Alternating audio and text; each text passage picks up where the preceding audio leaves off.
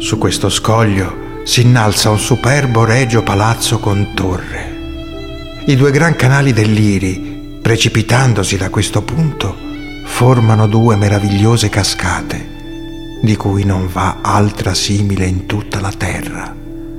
Un'iride perpetua, quando il sole risplende, tralucendo in arco fra tanti spruzzi, fiocchi e minutissime particelle d'acqua, illude lo spettatore e gli fa sembrare di trovarsi su un'isola incantata o negli orti di Armida.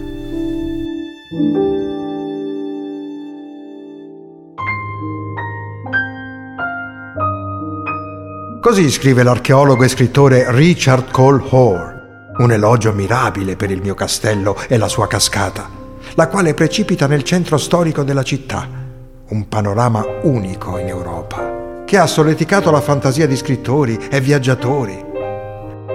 La cascata viene detta del Valcatoio, parola di origine longobarda che significa battere i panni nel fiume, termine che ricorda le donne che si recavano al fiume per pulire gli indumenti.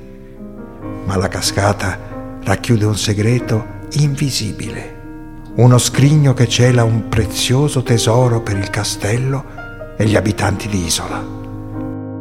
Oltre ad essere una peculiare meraviglia naturalistica, immaginereste mai che dietro il muro d'acqua, scavata nella roccia, vi sia una centrale idroelettrica?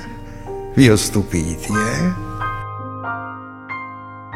Costruita per volontà dell'ingegnere Angelo Viscogliosi, preservando lo spettacolo della cascata, la centrale idroelettrica si estende con le sue turbine all'interno di una grotta. Essa fornisce 12 milioni di kilowatt all'anno, i quali alimentano diverse fabbriche a Isola, oltre al feltrificio nato tra le mura del castello. Il fasto della corte era ormai un ricordo lontano.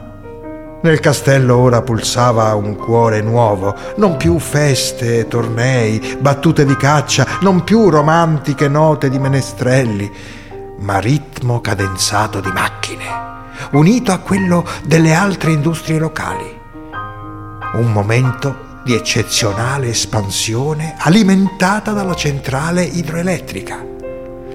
La cura dell'ingegner Viscogliosi nella preservazione del paesaggio dimostra come si possono sfruttare le risorse del nostro territorio senza deturparne l'integrità naturale. Un prezioso insegnamento del mio discendente, utile da tenere sempre a mente.